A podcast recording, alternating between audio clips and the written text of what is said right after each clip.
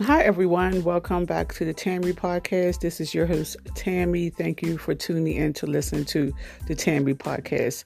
Guys, if I hold the door open for you, you better say thank you because I'm going to be pissed. I'm going to let you know. I mean, people, I'm not saying I will do this, but people have actually died because they didn't say thank you because someone hold, held the door open for them.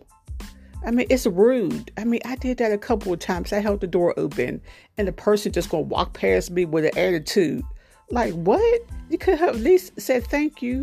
I always say thank you when someone holds the door open for me. It might sound, sound like a small thing, but to some people, it's really a big thing.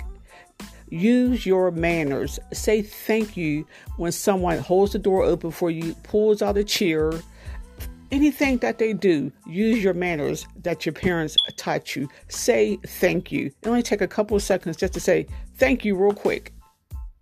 I mean, it's just rude. I mean, yesterday I held the door open for a guy. He had a handful of boxes like stacked up, and I held the door open for him.